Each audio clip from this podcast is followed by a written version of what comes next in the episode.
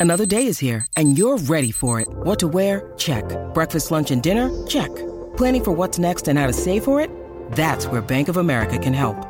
For your financial to-dos, Bank of America has experts ready to help get you closer to your goals. Get started at one of our local financial centers or 24-7 in our mobile banking app. Find a location near you at bankofamerica.com slash talk to us. What would you like the power to do? Mobile banking requires downloading the app and is only available for select devices. Message and data rates may apply. Bank of America and a member FDIC. When you need mealtime inspiration, it's worth shopping Kroger, where you'll find over 30,000 mouthwatering choices that excite your inner foodie. And no matter what tasty choice you make, you'll enjoy our everyday low prices, plus extra ways to save, like digital coupons worth over $600 each week. You can also save up to $1 off per gallon at the pump with fuel points. More savings and more inspiring flavors make shopping Kroger worth it every time. Kroger, fresh for everyone. Fuel restrictions apply.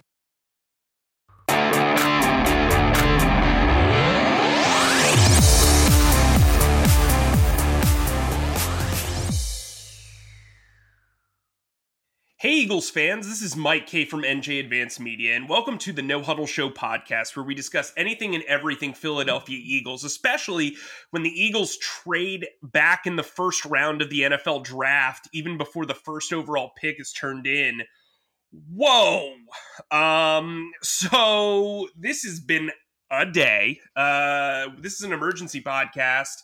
Um, and as you know, if you subscribe to Eagles Extra, via nj.com slash text uh, the eagles made a blockbuster trade on friday trading the number six overall pick and the number 56 overall pick that's a fifth round pick if you're playing at home to the miami dolphins for the 12th overall pick and the 123rd overall pick that's a fourth round pick. The eagles now have a fourth round pick.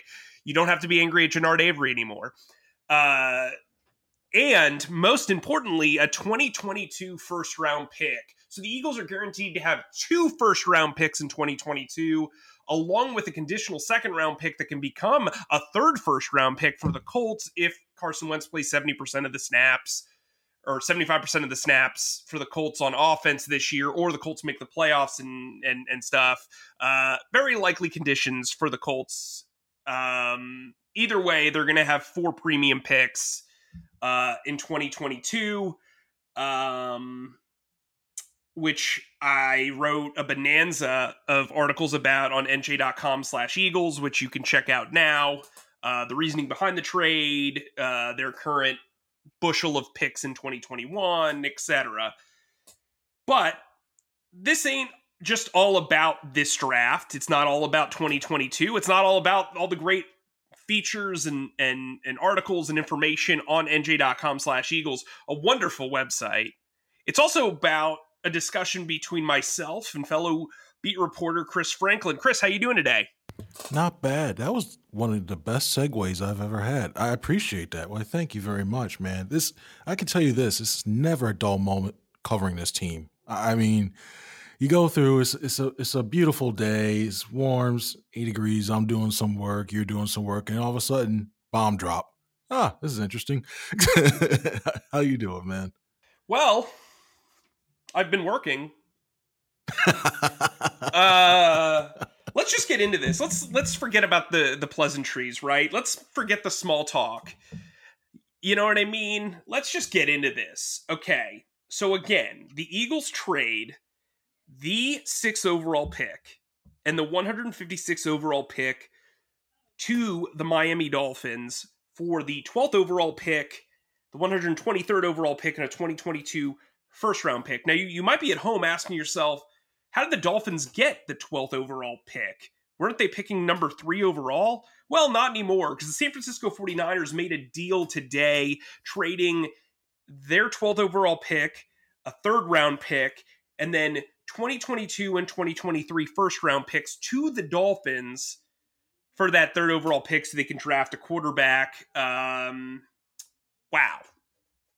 If that wasn't crazy, then you got the Eagles announcing this trade. The Eagles reportedly were interested in trading up to the third overall pick because they liked Zach Wilson. Um, that didn't work out. I think the Jets are going to take him at number two anyway. I think the 49ers will pick between Trey Lance and Justin Fields. Um, as of now, the Eagles are out of the quarterback uh, situation, in my opinion. Jalen Hurts is probably going to be the guy. You and I were both in favor of that. I think they made the absolute best decision for them. And I have a ton of reasons why. Uh, we'll get into that. But first of all, you're a quarterback, you're a former quarterback.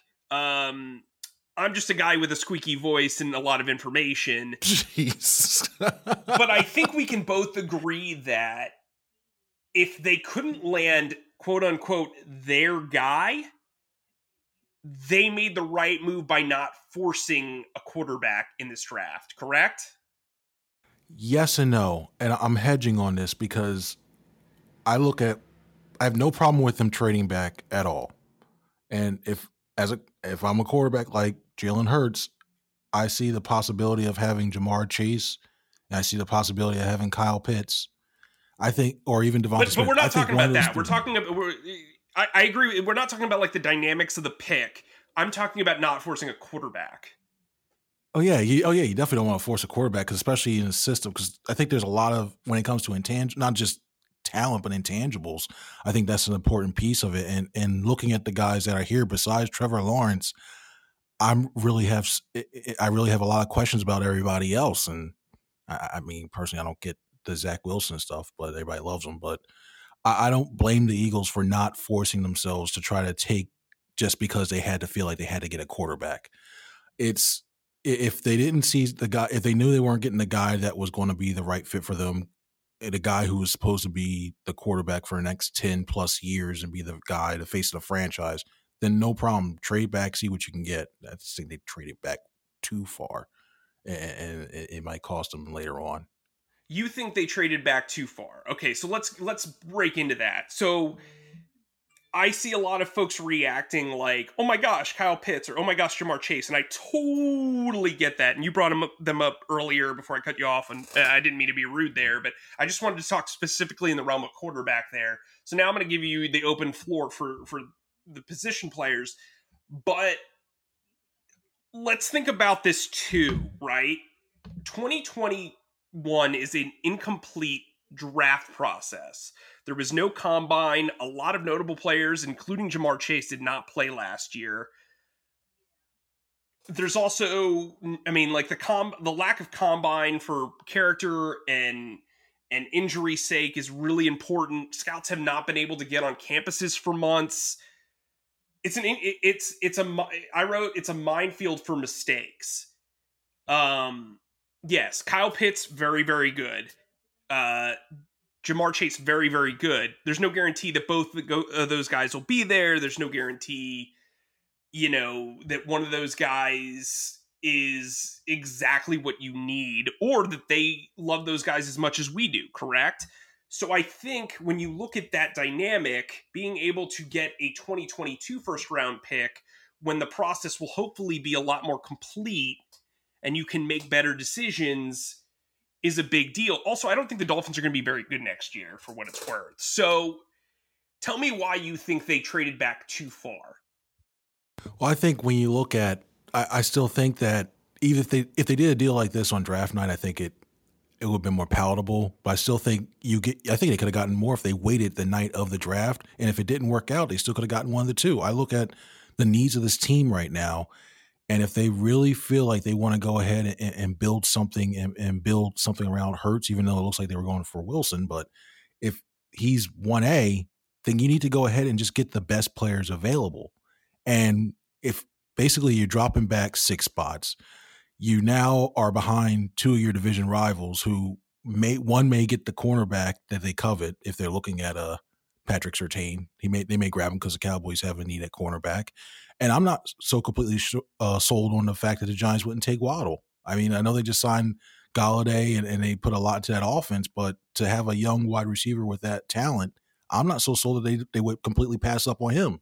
So now not only did you lose out on two players who could potentially be franchise changing poss- possible multi Pro Bowl guys in Pitts and Chase, you now put yourself back into a second tier now where you may not be able to get Surtain and you may not be able to get Waddle. And I know Farley's name's been popped up, but his back injury, I, I, put a I put that red tag or the, the, medical tag on him because that has a lot of work. He just had another back surgery to clean some stuff up in there with, and, and so I'm I'm really really skeptical about this. And sure, you get all the picks next year, and unless they're using those picks to go ahead and, and get a guy a, a top tier guy like Watson or Russell Wilson, if he decided he ever wanted to add the Eagles to his list of teams he wanted to go to, it it, it just it's just too many question marks with this. What if they really like Jaycee Horn? What if they really like the pass rusher from Georgia, who I'll completely just butcher his name? What if they want Micah Parsons? What if they want that three name dude from Notre Dame, the linebacker? Well, like, what? No, but here's the thing, and here I wrote this the top 10 skews very hard offensively and the eagles traded back to 12 uh where it skew the middle of the first round really skews defensively based on what we know and talent wise and i'm just telling you with four quarterbacks selected in the top five you're going to see some top 10 caliber defensive players fall also something to keep in mind too just because the eagles are set to pick a 12 doesn't mean they can't just trade up to nine or, or, or eight. This actually gives them more flexibility, if you ask me, because they're not eh, they're not going to be handcuffed to a value. They can let the draft play out. We've seen drafts where guys just fall. We saw with CeeDee Lamb. We saw we've seen guys just fall. What happens if Jaylen Waddle falls? What if, what happens if they like Devonta Smith and he falls? What if they like you know Patrick Surtain and he falls. You know, there's guys that could fall here. Um, and the Eagles can be patient and then bide their time. Oh, and by the way, they're playing with house money right now with those first round pick, with that extra first round pick next year, which they won't need a touch. On top of that, they have the ammunition to with with four picks in the top three rounds to move up back into the first round if they want to. So it gives them, they still have 11 picks and they can move around the board. Oh, and by the way, with the Colts pick, they can now use that as an asset as well. So who's to say they don't use the Colts pick to move back into the top five? You know what I mean? So they have because now they're guaranteed a first round pick next year. Um, so I think the way I look at it, they have a lot of options. This team's not contending right now. It makes sense to buy for the future. Um, if you're Jalen Hurts, you probably love what's happened this week. If you're um, somebody who wanted a quarterback in the first round, well, here's the thing: the Eagles aren't forcing that pick, and I think that's pretty smart. Um, I think they played this very, very well. I understand people that think that they have put themselves at a disadvantage, but we know the Eagles. Howie Roseman, when he really wants a guy, he'll trade up for him. They're still in position to do that. If in fact they're in better position to work around the first round board with that fourth round pick than they were coming into this week. Um, so I think that that's beneficial. I think when you look at you brought up Russell Wilson and Deshaun Watson, if they're open to being traded to Philadelphia, the Eagles can compete with basically anyone with four first round, four potential first round picks and a high second round pick in the next two years. Um, but I think what's interesting here is we talk about Jalen Hurts. They're essentially preparing for a year of Jalen Hurts while having insurance in case he falls apart or fails. If he does well, then you have three really, really strong assets to use next year um, to fill out the roster around him. This to me was always going to be a three year rebuild, and they've positioned the second year of this rebuild to really be where they take off and they launch. Um, that's where I'm at with this trade. I I, I I'm I think it's good. I, I think it's good. I, I I see the negatives of not landing a potential generational talent like Kyle Pitts. I see you know, a lot of the fan base being upset about not having that long time X receiver that they've been looking for. But realistically, this draft is action packed with with really good immediate upgrade talent at wide receiver. Perhaps they target a guy in the second round. Maybe they trade back in uh, the first round to get somebody like Bateman uh, towards the end. Um, I just think they have a ton of flexibility. So, so from your standpoint, who are you looking at at number 12 now if they had to pick today? if I had to pick today, I'm still sticking with wide receiver and I'm going Jaylen Waddle. I really am. I think that if he fall, if he's able to fall to them, I think that given that I know he's not the big receiver that everybody likes, then it, it, like to replace Alshon Jeffery name drop there, just because I just want to go ahead and uh, needle you a little bit. But uh, when it comes, to, no, he's gone. But I think they he provides this another speed element.